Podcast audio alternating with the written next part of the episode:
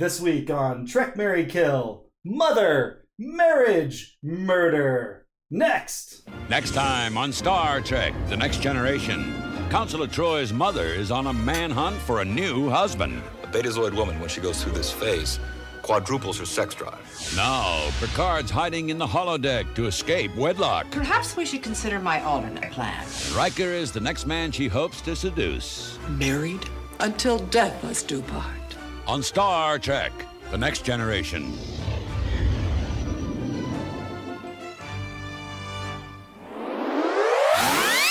Trek, Marry, Kill.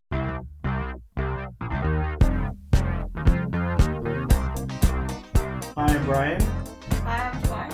Uh, my name is Nathan. and welcome to Trek Marry Kill. This week, it's one of our wild card episodes. That's where the guests get to choose the episode.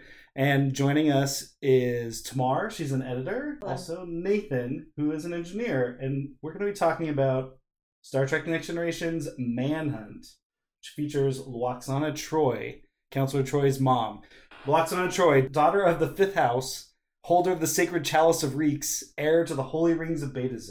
That's very important knowledge. But anyway, um, Tamar, why did you want us to do a Lwaxana episode? this is one of your conditions. It was. It was very important. Um, I grew up with TNG. TNG was like my Star Trek episode. And when I was little, I would always roll my eyes because it was like, ugh, this lady. But then on rewatches as I'm older, I realized like she's a very self-assured, strongly independent woman. She owns her sexuality, which at the time was I don't think any female character did. Especially middle age. probably, Yeah, and then she, um, you know, just rolls in, causes chaos like Q, but also is like the Star Trek universe's uh, Samantha from Sex and the City. And uh, I just, I just always have such a great time when I'm watching an episode with her in it.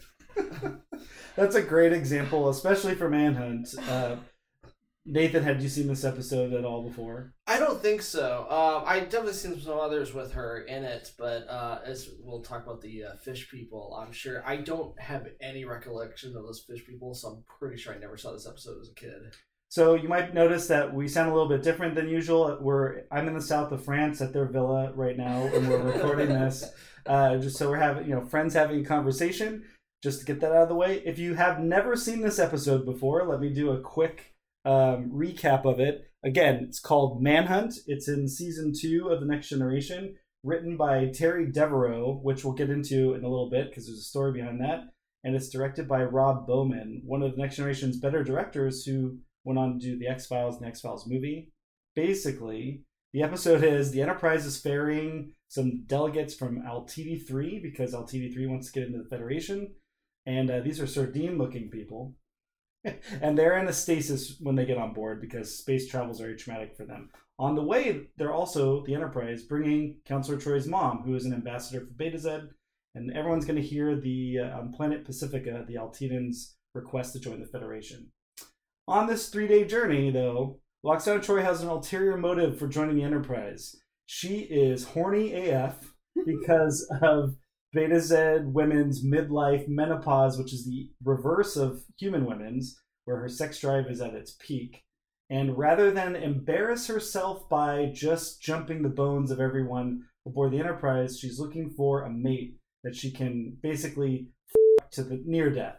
That that's the implication. Mhm. Um, and so that's the manhunt, and she sets her sights on Captain Picard. And Captain Picard, realizing that he can't offend an ambassador and also cause you know her to just lose it, he decides, well, I'm just gonna go hide out in the holodeck and play my games, play his Dixon Hill holodeck recreation story, and uh, and then the episode just kind of fizzles out, but it ends with as Loxtron- Lwaxana Troi's leaving she's able to read the Antedean's mind and realize that they weren't there at all to make a petition to join the Federation. They were there to bomb the events and kill as many Federation people as they could. Which is wild to me because they're just like, oh, we got caught, oopsie poopsie. But it's like, she was like, oh yeah, all their clothes are laced with this explosive. Like, Nathan and I were talking about this. It's like, well, they had one of the ambassadors there. They were on the flagship. Like, it seems like they could have detonated there. Then there, I mean, it's season two, then that would be the end of the show. But seems like they were weren't very invested in the in the, cause. Yeah, for residuals though, that was good that they didn't end the show there for everyone. Yeah, but yeah, it's like oh they're assassins, and then the episode just ends. Yeah, that's right. Uh, it's it's kind of very quaint the whole way it's it's resolved, but it was also fun because obviously they didn't expect a full telepath to be joining the trip. Troi's arrival is is very last minute, um, and she's ostensibly there to join and see join on the voyage and see her daughter, but really she's just like I I I'm horny. I got to deal. um, so she has needs. she does. So okay, we talked a little bit about that. I love your Samantha part, uh, Tamar. That's fantastic. But I guess my bigger question is, how do we all feel about this being what the episode is? I think that's all she really is. Is this like a body sex wanter? Whenever we see her. so how do we feel about that being the point of a Star Trek episode? And a whole a horny middle-aged woman comes aboard wanting to screw the captain, and that's it. I mean, I've I've listened to a few of your episodes, and you're always talking about this the sexism and the sexual politics of the day. And I think this episode's interesting because it kind of does the Uno reverse, where it's like, what if the horn dog's a woman? and wh- and at one point, Deanna Troi says you're talking about them like they're commodities, and she's like, well, they are. and you know, it's it's not great, certainly not, but it's fun to see from a woman instead of a man for once. That's right. So, Lwaxana Troi was, if you have never, if you have no idea what's going on, Deanna Troi is an empath, not a full telepath, because her father was human and her mother is full betazoid, and she likes, Lwaxana likes human men because they're they're simpler and more fun, I guess. And that's part of the thing. The commodity conversation turns into, yeah, but your dad was happy, right? Yeah. and Troi's like, yes, he adored you, he worshipped you. So then the other part of this is uh, because of this, it's called the phase in um, instead of the change for betazoids. Uh, it's implied that part of her telepathy is kind of going wacky. She's maybe projecting her own feelings onto other people. So there's a few times where she says she'll first of all, it, I think it's impolite that someone reads your mind without you knowing, but then she'll go out of her way to say, Jean Luc, this is Lwaxana, how could you think such lurid thoughts? And blah, blah, blah. And even at the end, when she seems to have calmed down. So here's my question Do you think Captain Picard was thinking horny thoughts at any point during this episode towards Mrs. Troi? Well, for me, it's interesting because actually I watched the uh, the previous episode by the uh, the same writer. Um, I'm trying to remember the name of it, uh, where she came in. Oh, what Haven. Haven? Thank you. Uh, and it he, she has the exact same line at the end where when she's getting teleported away, she's like, "Oh, you know, Jean Luc, you, you your your thoughts are even you know, hornier than my assistants or something," and then teleports off. So I don't know if she's just teasing him or uh, who knows with Jean Luc. I mean, that's another underlying current in all this was the Enterprise crew is just a bunch of fuddy duddies. like literally, the point is Captain Picard's like, I'm gonna go hide and play video games until this blows over. Yeah. And then when he gets into the hall, that's the other part of this episode. And uh, there's a whole holodeck story. This is essentially a sequel to, as Nathan said, Haven, but also another episode that we on Trek Marry Kill haven't done yet.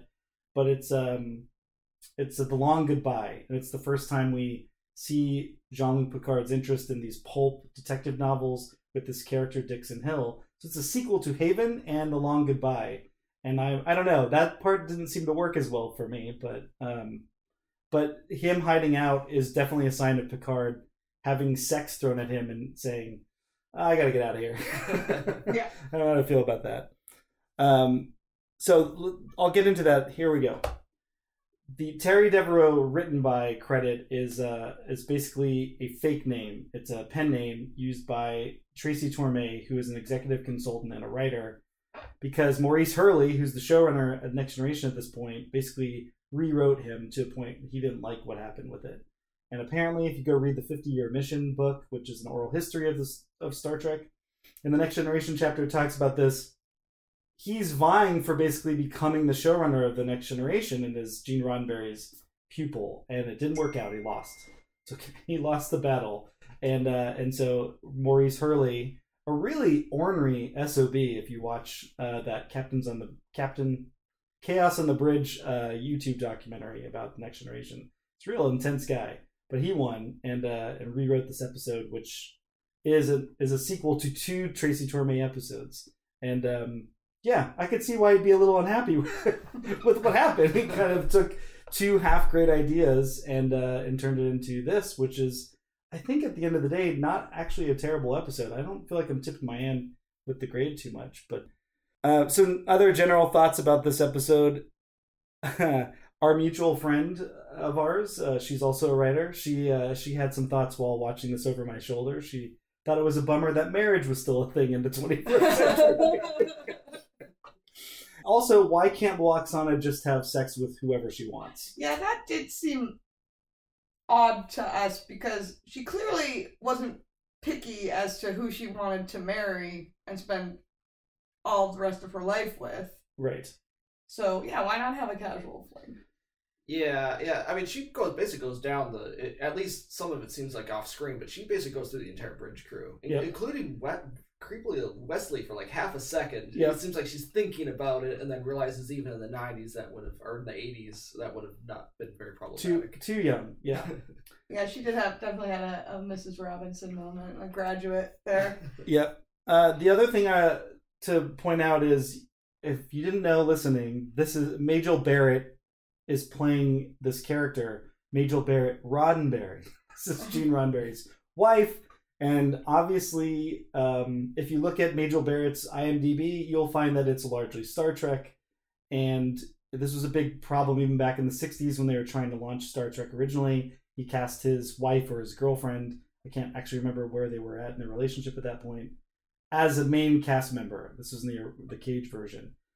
And so he's always trying to find a part for her and always put her in there. She's the voice of the computer. We get a we get a scene where Lwaxana Troi is talking to the Enterprise computer, so she's talking to herself, which is fun.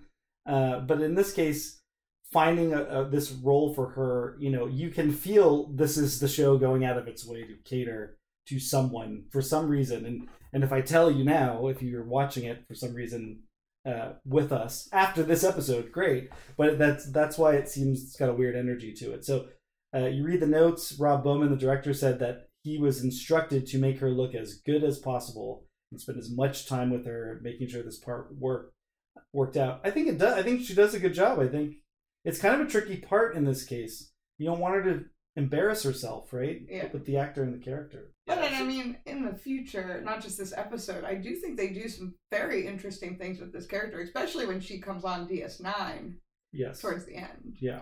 Yeah, I, I do enjoy her character overall, and, and she is probably the highlight of the episode for me. Uh, she, it's it's a bit goofy, but you know she plays it in, in such a way that it, it doesn't seem out of place. Like I, I do enjoy it. I do enjoy some of the campiness of of her behavior. It's it's fun. I enjoy Yeah. it. The body Star Trek character, someone who comes aboard the Enterprise and is just way over the top, is definitely something that they do a lot. And I think making it tied to one of the characters that's her mother adds an extra element to it. We get a history to it. Uh, everyone's on their best behavior for lots of reasons, and it seems to work here. Um, oh, Mr. Homn, we didn't talk about him. Her gigantic manservant, who is in the Addams family, but also Twin Peaks. He doesn't speak. He's just a, a silly. He's it's a silly character. This uh, servant who carries heavy objects and then doesn't speak at all. I thought that was fun. It's just a weird dynamic. Her coming on board with all these different things. Her relationship with Troi, with Deanna, is so bizarre because there's no evidence that Deanna Troi has this kind of relationship when her mom's not on board.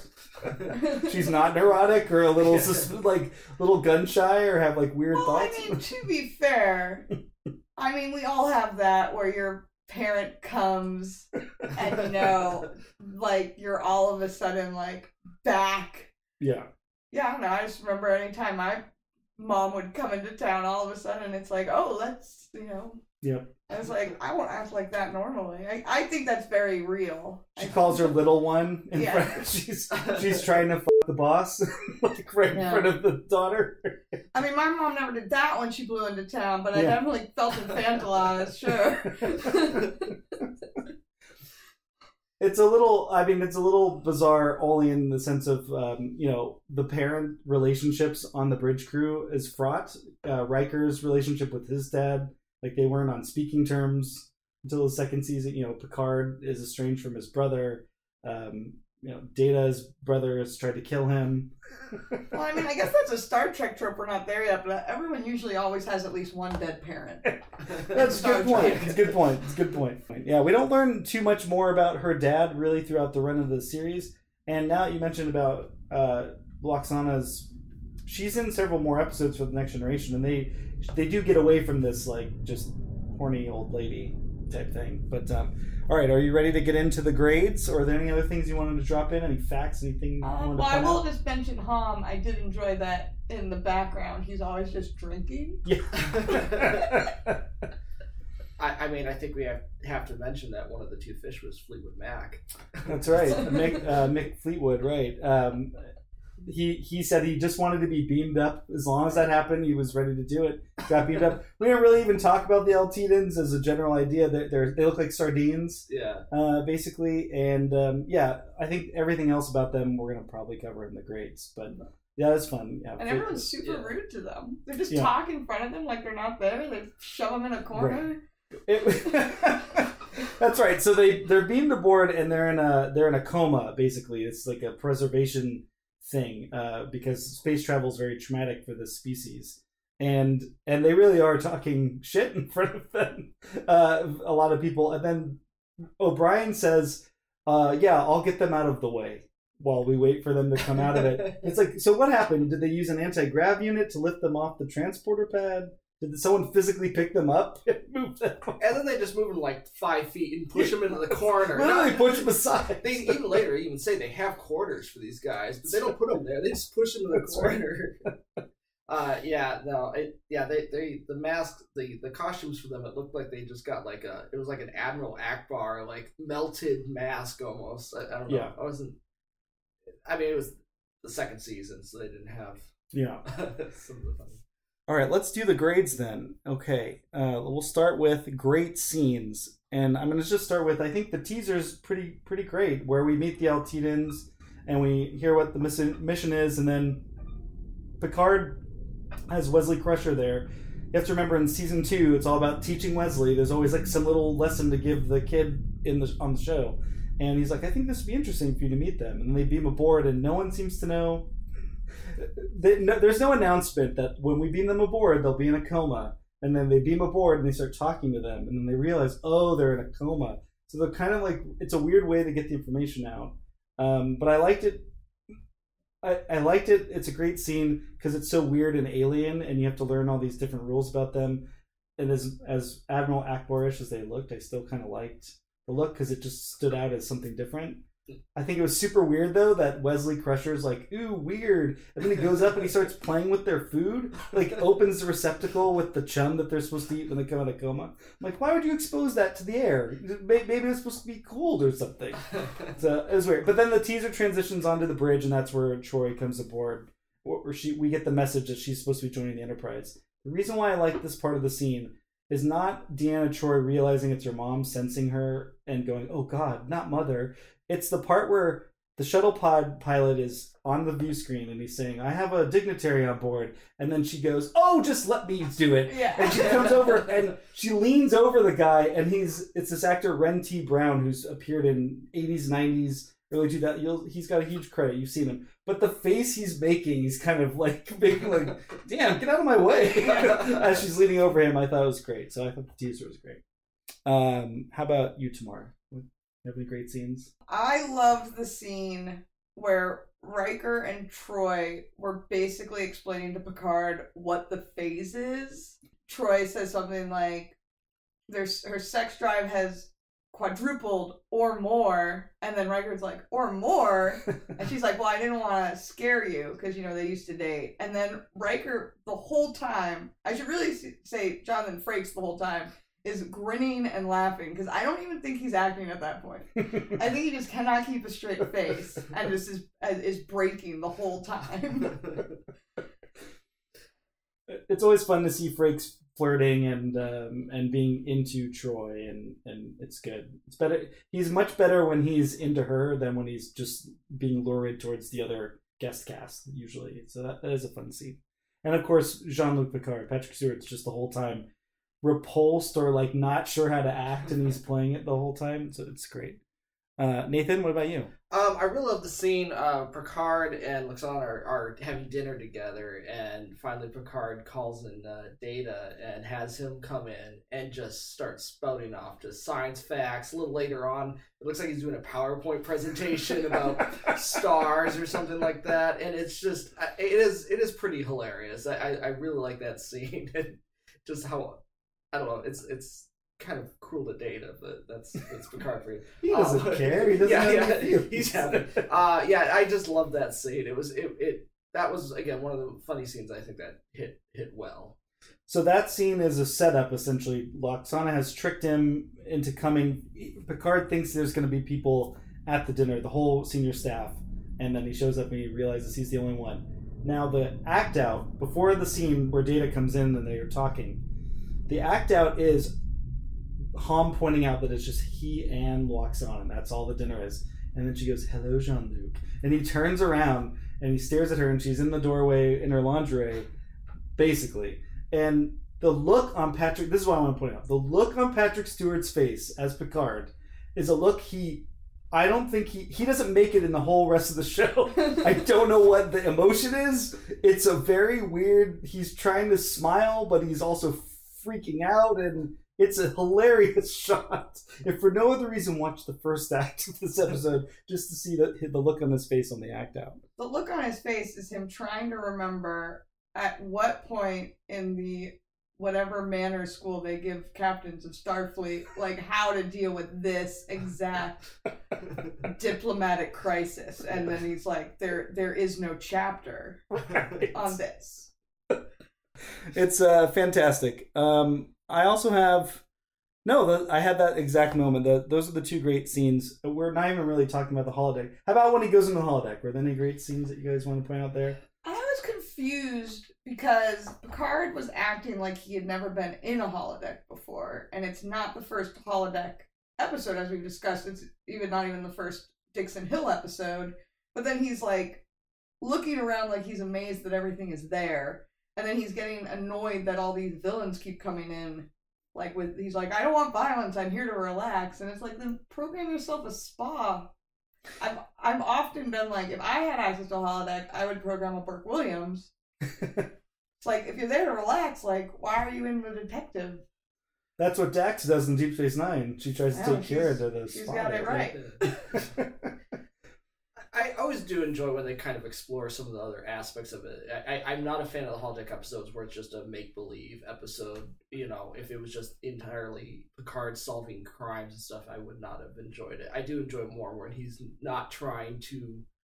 He's just trying to be there to relax. He likes the character. He likes the setting. He just wants to be there and away from Lwaxana. And, uh, but it does drag. I don't know. It is a little maybe too much holodeck. Yeah, well, it, I think it is a, a situation where it's 80s television where, you know, they have data that shows that people just watch one out of every four episodes. So, how much familiarity did they have with the holodeck?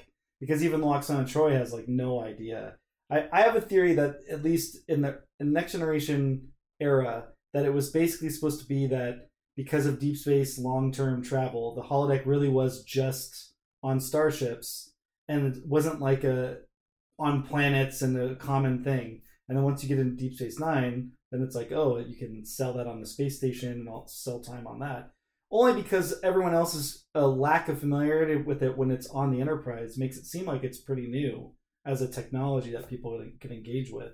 That would make Yeah. sense because the bartender. I, I did enjoy that they kind of made a, a joke uh, that the bartender like didn't have a last name. It was like, oh, what's your last name? He's like, huh. I don't have one. And it's like, Yeah. yeah, I guess I guess if there isn't much, it's like a you know a, a game console that first comes out and there are only a few games for it. Like they're still like fleshing out the catalog.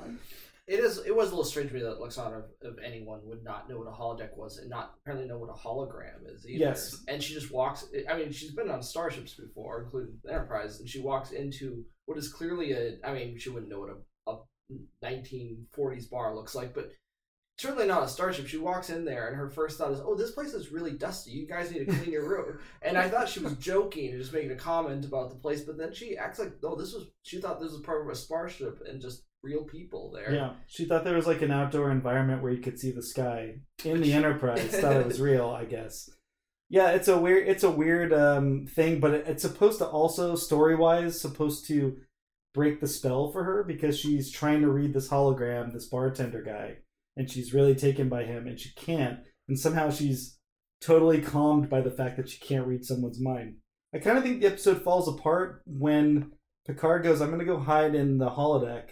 and then Lwaxana Troi doesn't read anyone else's mind, which would immediately tell her where Picard is and what's going on here, um, because she had been doing that before. It could have just had a line where Troi, Deanna Troi's like, "Mom, you need to stop reading people's minds. You know it's wrong that you're doing that in the first place. So, and it's it's upsetting people. And if you want to have any chance of your manhunt succeeding, they never use the line. Good good episode not to use the titular line. to have a titular line. Uh, then that would work. But um, yeah, that's straight. The holodeck thing, the rules are all very wacky, especially early in the early going. And also, what a boring, what a boring segment of the Dixon Hill story that Picard's chosen. And it's strange because Picard he he goes in as this private detective. He gets uh, what a knife pulled on him. He gets grabbed across the table, and then the guy just comes in. with No, it's just a handgun. He gets pulled across the table, and then a Tommy gun. Yeah, yeah. and all the time he freaks out. He goes, "Computer freeze program!" And it's like, "Oh, Jean Luc, you and your surrendering. Just have fun." Which was that? The, oh, what's that actor's name? Uh, because he appears later. Uh, This is uh, Robert O'Reilly. This Yeah. becomes Gowron uh, uh, later on in Next Generation. Never forget those eyes. Yeah, Yeah, yeah. we saw those eyes, and I was like, oh, it's. uh He plays a scar-faced, uh, basically gangster kind of character in one moment there. All right, let's move on to best Trek tropes. Um, Tamara, it sounded like you had a couple. I think you mentioned one, but Um, I do love when they shoehorn music in that's of the free domain. It's like it's the 23rd century. Why are they going to a classical music concert? This was always a question as a kid, and now that I work in television, I'm like, oh, okay, because it's free or very cheap. But I thought it was used to great effect when Picard's in the holodeck and he turns the radio on, and there's music there uh, from the free domain. And I was like, oh, hey, it's actually. good. And then the other one I had was when M- Ma- Majel Majel. Majel, she in future episodes, the computer never talks back to her. I think this might be the only time I've ever heard the computer talk back to her. Like sass her? No, Oh. it literally Oh, just responds she'll say computer or she'll hit the console Huh. and she'll order whatever she wants and then it'll beep at her. Hmm. Usually in the later episodes you won't hear uh, the computer literally talk back to her because it's her voice. I think it's more fun if they just uh, they, they lose their sense of humor as the show went on. The Generation producers. Uh, Nathan, what about you, best Trek? Uh. I think just Riker kind of being a horn dog like usual. I again, as Smart mentioned uh, throughout the episode when she's talking about you know the the beta like sex drive during this period, like he's just that grin. While it's John Jonathan Frakes probably breaking character, it also kind of works for Riker. like he is he is enjoying that. Um, his reaction. Now, granted, that's actually something that the the there's a later scene where she decides then to to start hitting on Riker and and then announces that the marriage. That one's actually a little more. It, the reaction from everyone there was just kind of off, but it, Riker again just he kind of is fine with all that. I think he. I don't know. It yeah that that is the one we went back to rewatch that scene to be like did we really just watch that because all of a sudden this woman is like you.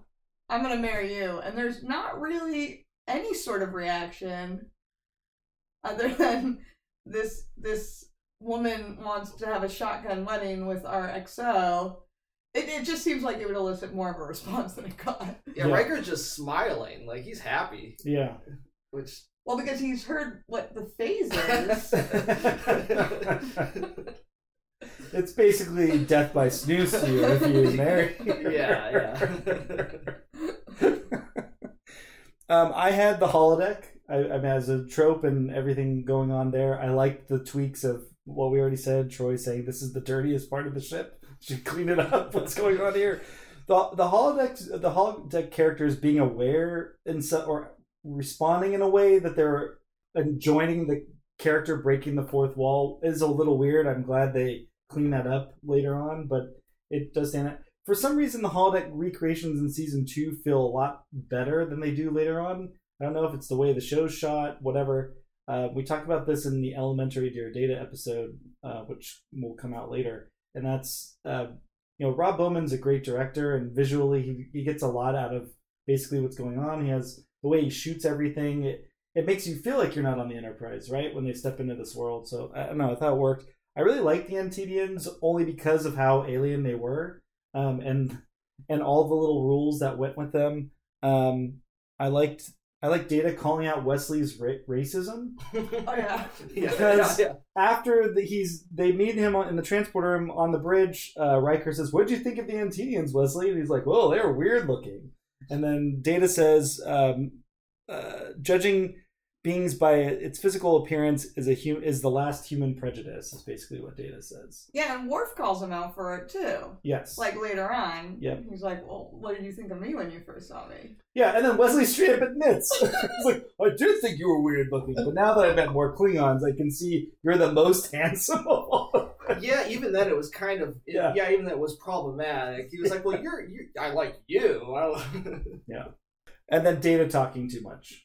Uh, good, good trope. In this case, used to great effect too. Sometimes it can be a little annoying, but the fact that you can see Patrick Stewart or Picard have the idea, this is perfect. Just Yeah. bring Data in, and he can just diffuse the situation. He can Troi block me. It'll be great. All right, worst Trek tropes. Nathan. Um, again, probably going back to just the that weird like not knowing what a holodeck or hologram, or like being surprised by technology that should be pretty commonplace. Um, Or at least I'm- knowing, like, you're going on the Enterprise, they have holodecks. Yeah, there, yeah. right? And again, this isn't someone that's like you know from some podunk area of the universe. She's she's an ambassador. Like, and, you know, she should be, and she's Yeah. been on the Enterprise before, so Yes. she should be pretty familiar with that stuff. Does she have a scene on in the holodeck in Haven? She does. I feel like there was a I- I holodeck don't- scene though. It, there was, but she's not in. Oh, it. she's not in it, okay. Yeah. Uh, Tamar. Um, again, holodeck episode, and I I've already mentioned it. Picard's wandering through there like he's never seen it before, and he not only has seen it before, but he's done this story before. um, yeah, I don't know. It's just the holodeck episodes are always tricky for me. I always, I usually get a lot of secondhand embarrassment, especially if it's like a, mostly a holodeck episode.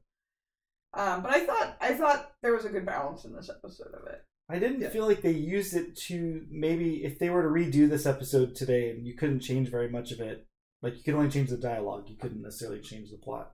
Like there'd be some Picard would be going on some sort of journey himself. Like there would be a reason why did he seek this one out? What is it about this? Which leads into my worst Trek trope. The the crew of the Enterprise, Next Generation, this is a Next Generation trope more than anything else. Like being anti-sex. We're just being a bunch of funny duddies. like no one's down to just let's try it out. Let's see what happens. Let's get into it. Wh- Which I do love the doctor early on. It was just like, you know, let's just let it happen. It's Yes. good. It'll be good for the good for the captain. It'll be good for her. Dr. Pulaski, say what you want. Yeah, that's I think that was wise. Yeah, she said, I actually wrote I actually wrote this verbatim. As ship's doctor, I think it's an excellent exercise for his reflexes and agility.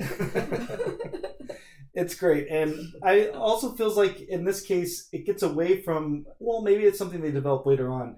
That there's an idea that betazoids are actually sensual or like they're they're sex positive or all that stuff. None of that's here. So you know, it's just basically there there's some degree of surprise and revulsion at the idea of of sex either with Lwaxana Troi or you know what I mean? Like there's no if Picard were into her, that would still present a pretty big conflict to be resolved. It could still motivate him to go to the holodeck, you know. So yeah, and I mean there's uh, I mean, I guess this would be of its time quality. There's a fine towing of the line of exactly what they can get away with, what they can wink at, yep, you know, and Yeah. because definitely towards the end of the series and then into Deep Space Nine, um, and certainly in the newer treks, they definitely explore sexuality more, and, Yeah. and more body positivity and sex positivity. yeah. So like the most of its time quality. That's perfect segue into that. That's a that's a great one. Um, what about you, Nathan? Do you Uh, any- there's a line Picard says when he's in the holodeck and he's he's, he's just chatting with the, the holograms, talking about he talks about World War II and how it, these technological advances Oh, yeah. that come from it. he specifically talks about like rocketry, and I feel like these days there would have to be a little more discussion as well as like, oh yeah, well there's you know talk about how the Nazis developed rocketry and how great that was. I feel like maybe there'd be a little more Right. nuance there. It's like, oh man, all these medical advancements and rocketry advancements, it was great. Yeah, he says that that reverberate even through to the 24th century. yeah, yeah. Yeah, and here in 2022, we're like, yeah, yeah. I guess they didn't teach Operation Paperclip in Federation in Starfleet Academy. yeah, yeah. Um, I definitely the sex, gender, traditional cultural norms. There's a lot of like, um, uh, you know, humans don't possess each other in that way. When Troi's talking about marriage, which is a weird implication. So then the implication then is that humans have, have gotten away from marriage, but not the Betazoids, and that's the way they think that's the right way. Um, I don't know. I I think again the sex po- positivity. Maybe if you were doing this now, she would even be hitting on Dr. Pulaski or Dr. Crusher or whatever. Just like Well- everyone's on the table. as we just talked situation, about, Dr. yeah. Pulaski seems to be the only one who's into the idea. Dr. Pulaski would be like, I find it fascinating. Let's let's try it out. Yeah. Uh, and I guess the only other time of its time quality, it's more of a fun one. The the design of the Antedeans, yes, their faces, but definitely what they're wearing. The weird Oh, pipe yeah, that goes yeah. around their neck, and it's really just more of a like a shower curtain that they're wearing, a shimmering shower curtain, sparkly thing. Uh, it looked That- hilarious. That looked like a costume straight out of the like the '60s Star Trek. it, it might have been. I think that's why I liked them so much. They just stood out as like Star Trek. It seems like remember um uh, Babylon Five, the Vorlons. They had an upgraded version of that 'Cause they definitely they had like a brown shimmery shower curtain around Yeah. a cowl. Yeah, yeah. Speaking of costumes, at one point Lwaxana is wearing a dress that is just ruffles on ruffles on ruffles, which I did enjoy. Very 80s ruffles too. Oh, yeah. Her Yeah. kind of all of her stuff was like stuff my my grandma would wear when she'd go to bed or like when it was nighttime, like just like to go to bed. It was very the floral patterns. I think that's what it mainly was that stood out to me. I was gonna say that doesn't sound very comfortable for bed. At one point, she was wearing something that looked like it was entirely made of wrapping paper. well, you know, if you don't like sleeping for very long, you, know, you sleep in ruffles. All right, and that brings us to the line must be drawn here. Great lines. Uh, let's start with Tamar. um, again, back to that Riker Troi Picard conversation when they're explaining it. Troi says, "It seems, Captain, that you were the early favorite." And Riker says, "Congratulations, sir." and then Picard is like, "I don't find any of this amusing." It just perfectly encapsulates, I guess, the plot of this episode. Yeah. Yeah. So, so for me, um, I mean, you have the, the rest of the crew just staring at these at the Andorans and, and just making kind of racist comments about them or just generally being d- disgusted with them. But Worf, uh, he just says, I quote, "What a handsome race," and I, I like it, it. Like every Worf line, and there's not that many, but he, I, I enjoy um his acting there, and that that line in particular, it made me laugh, and it was just, I don't, I he he's also the only member of the crew that's actually kind of being uh, you know respectful towards these aliens that are Yeah. there. Yeah, they just have to sit there and get roasted. It's like- Yeah, I was wondering maybe they weren't planning on blowing up the delegation until they heard all the comments. it's like when you want to join the Federation when they when they treat you like this. yeah, it's Yeah, especially when Lwaxana at some point is like, I still think they look better in sauce. You're the diplomat. Yeah, maybe the Federation really is a Homo sapiens only club, as the Klingons say in Star Trek Six. Um, what a handsome race! Obviously, um, I had the judging a being by its physical appearance is the last human prejudice. Wesley that stayed his line to him on the bridge, and then Lwaxana's tr- uh, line. He's a fine man. She's talking about Picard. Reliable. He's a little bit on the stuffy side, but all in all, he's not that bad. What a great encapsulation of, especially early Next Generation Jean Luc Picard. Yeah. Um, and this is after she looked at his legs when he's in his tights. The dress uniform definitely Next Generation underwent uh, uh, uh, an evolution over the course of the series, and the tights with the with the normal top was it's definitely a funny wrinkle in that early design. Um, I can't believe you, mother. You sound like you're sizing up a commodity. But that's exactly what men are, darling, especially human men, which is what we talked about. Um, how could you possibly think I would want to spend our special time together with that robot? This is after Picard calls Data in to break the tension, and then Picard just straight lies to her, which she would have known, and he says, because of Data's wonderful after dinner conversation, his anecdotes are the stuff of legend on board this ship. Well, remember her telepathy is fuzzy. yes. Um, but going back to the Fritz. tights, I did enjoy the pan down his legs. It's like that's going back to my reverse Uno on sexism and of its time because that camera move was delightful. Uh, and this that precedes her checking out Riker's legs as well Check when he's in the tights. legs. Which we didn't even mention that nice funny moment after Mr. Homn beams on board. Troi still wants Riker to carry her luggage, and it's incredibly heavy. And Frakes does an, an amazing job of selling how heavy it is, and then he's struggling to carry it all the way, which he would have had to put it down. Let's be Mm. honest. He, he, the way he was carrying it, it he would have had to put He that lifted trunk that down. in the worst. No wonder he has back problems. Yeah. Yeah, he was lifting that thing. all back. And then- Yeah, then he, flips he over. did not bend and No. he lifted and twisted. A- absolutely. The 24th century still don't know how to lift properly. But you know what? My this is my excuse for whenever the Enterprise does stuff that smarter people should know. They're all nerds. They're all scientists. So technically, would they know that? They're um, and then the punchline to that is Mr. Homn just easily picks it up once they get into the quarters, which is which is nice, funny little beat. Sometimes it's just funny to have jokes. Just which good. Is, which So, is yeah. a joke that was repeated. Yeah, I, I do have Hey. to say the, the only disappointment is in going back and watching the other episode is is almost all those jokes are repeated. The gone every time they have she eats a piece of food, there's the gone sound. Yes. The the suitcase one is almost like almost the exact same scene, except it was Picard instead of Riker. Um, no wonder Terry drinking Devereaux was so upset. Yeah, yeah. I feel like he just kind of recycled the jokes. He it sounded like he wanted to do more of a holodeck centric episode and didn't get what he wanted out of it. So we said already you already said the doctor's line does anyone have any other lines because i have one more uh no. No, I, ours- I also had. Or more. I didn't want to frighten you better. uh, picard after they leave the dinner and it's just picard and data walking out and you can see picard relaxing and breathing a sigh of relief he turns to data and he says data you will never know how much i owe you for that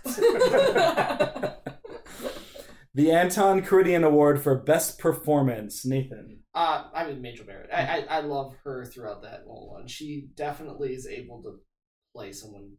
Again, she's goofy. She's fun. Um, I I just she just owns every scene she's in. Yeah. yeah. Do we agree? About it. Mhm. Tamar we agree. and and I think it was tricky because she could have just seemed ludicrous and desperate, and it would have it could have been gross and sad. And I think maybe that's why it was good that the rest of the crew kind of are so extremely against the idea because it almost pushes to the part where it's like, why? What's their problem more than what's her problem? Yeah. Even though she's being annoying. Let's be honest. just calling the, the ship's counselor a little one in front of people and, and infantile infantilizing her is Yeah. rough. Um, then that leads us to the Shatner. So who really went for it? Maybe in a way you like, maybe in a way that you thought stood out in a, in a negative way or didn't fit the rest of the episode. Um, let's start with Nathan. Ooh, I. It's not just one person. The entire fish. The scene where they where they have the food. They wake up and they're hungry. Yeah. and they get the food that was just a, such a bizarre scene like i know it was meant to be be funny but it does not really land it's just odd every the reactions of everyone the the people you know yeah this the the actors trying to eat with the masks everything Yeah. about it is just it's such an odd scene So Mick uh, Fleetwood. Yeah yeah really yeah he- so yeah it was his acting was great in the rest of the episode When he was just standing there silent. oh, he does speak at the end, right? He goes, "Don't us an outrage." Yeah. it's a trap Yeah, exactly right. Um, I have one, but Tamara, do you have? I I think it goes to Homn. He just portrays so much in a look. Like when Picard realizes it's just him and Lwaxana for dinner, his look is like, You've been played. Mm-hmm. And uh also just him in the background just drinking Just anything he it. can get his hands on. Having to convey sounds. All right, so I'll pitch mine and then we'll discuss. I think Robert O'Reilly's uh, blue-eyed, scar-faced character. The way he goes in, it's completely different from the guy, the same guy who comes in before and after, and it does not fit the rest of the tone of the Dixon Hill stuff. It kind of draws the energy away because he's so serious and mysterious and just making a meal of this moment and he's stepping over here and staring away. And we just get his eyes. And then, and then he grabs him and he gets violent at the end. So that's my pitch but we're all in our corners i guess. I like i like the homn one because it feels like we need to give mr homn some sort of recogni- recognition. The other only other thing i would say is they kind of all three of the people we mentioned don't you have to act big when you're on a small tv in the 80s and it's 480 resolution? You have to do enough to convey what's going on which i think is why robert riley would just get cast and stuff because his eyes are so ridiculous. Like okay i see him. Um, all right let, us just leave all three of those. That's good. It's only the anton Karidian I, I like to focus on one person. This is good. Good shatners for this one. Uh, what part of this episode are they teaching at starfleet academy Tamar Uh, how not to act during a diplomatic mission. what do you mean? Like uh, from Troi's perspective, or From they're talking in front of them as if they're not even there. they're putting them in a corner. Uh, Pulaski's treating them like a science experiment. And then when they're like obviously hungry, the food that was the only thing they brought with them, she's like, "Oh, the food." And then Worf is trying to like hand feed it to them. right? Like it's a cat. Here's your food bowl. Remember this? And like we've discussed, Worf is the only one who's treating them with any respect at all. And uh, and the the one diplomat there is uh, talking about eating them. yeah. Oh, that's right. Yeah. Okay, that's good. Nathan. I, I mean, kind of the same thing. Yeah, it's eh, you know, and then you have Wesley just repeatedly making comments about their appearance, and that could also kind of just be a that is kind of a bad Star Trek trope too. And it's when they have the really alien races, they they pretty frequently. You have someone talking about how I don't know, making comments about how gross they are, or something something that you'd think a starship that is probably picking up aliens that look just crazy like that fairly frequently. It, it, And- it is always something that's odd that it's not something they're more used to. Well, and remember, it's the flagship, so it's like this is the Federation putting their best foot forward. Yeah. Well, the other part with Wesley, that is something he will learn when he goes to start.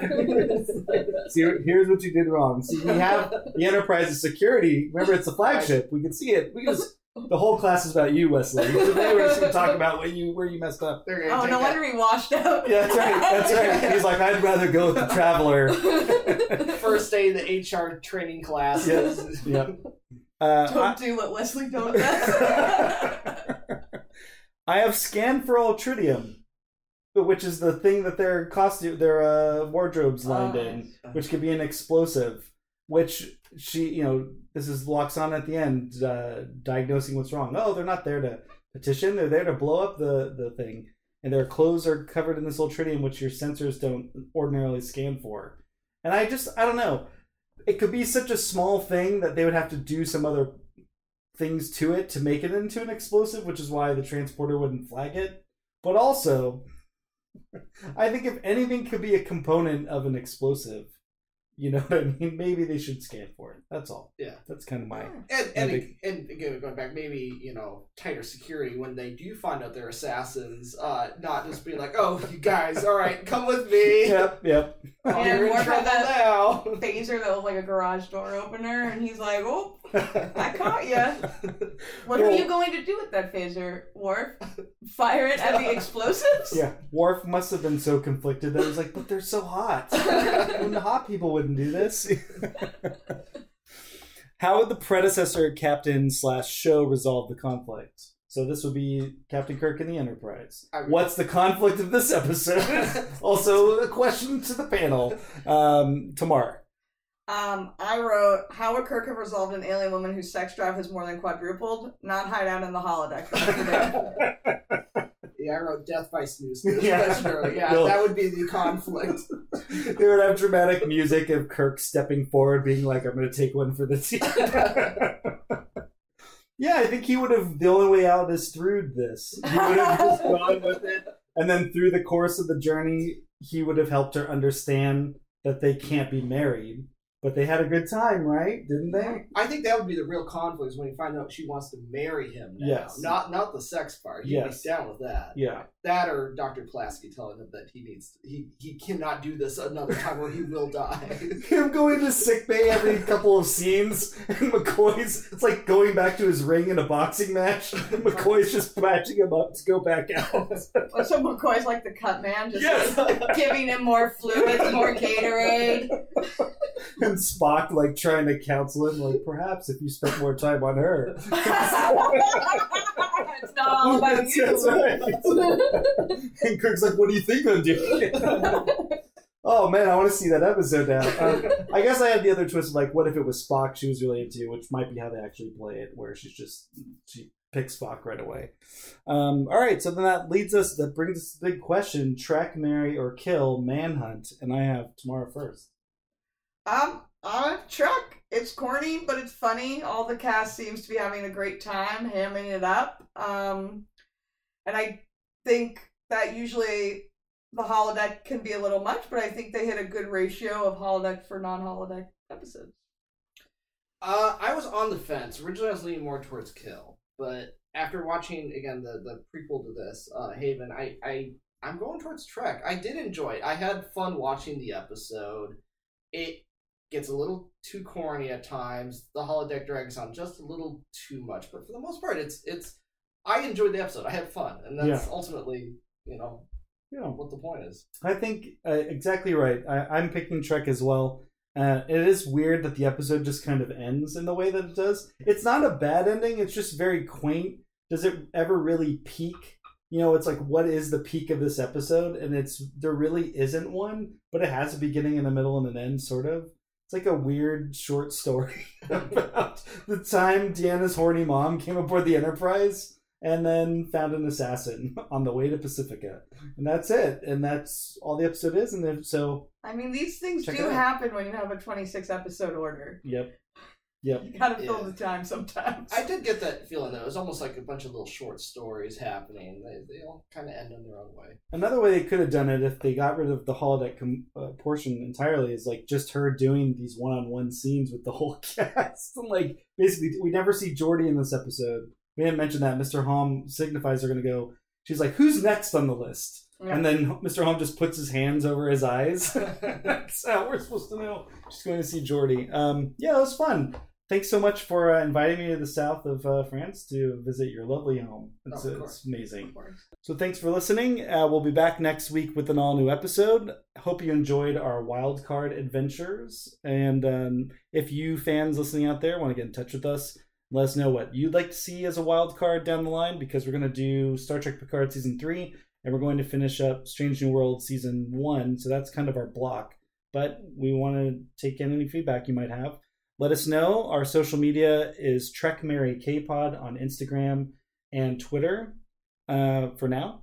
and uh, and also you can go to our website trekmarrykillpod.com. Don't forget to vote on our Star Trek Voyager poll for caretaker. Is the pilot a Trek Marry or Kill? Kristen and I tied. That's why I have two guests this week, so we can always break a tie. Um, until then, again, thanks for listening. We'll be back. TMK out.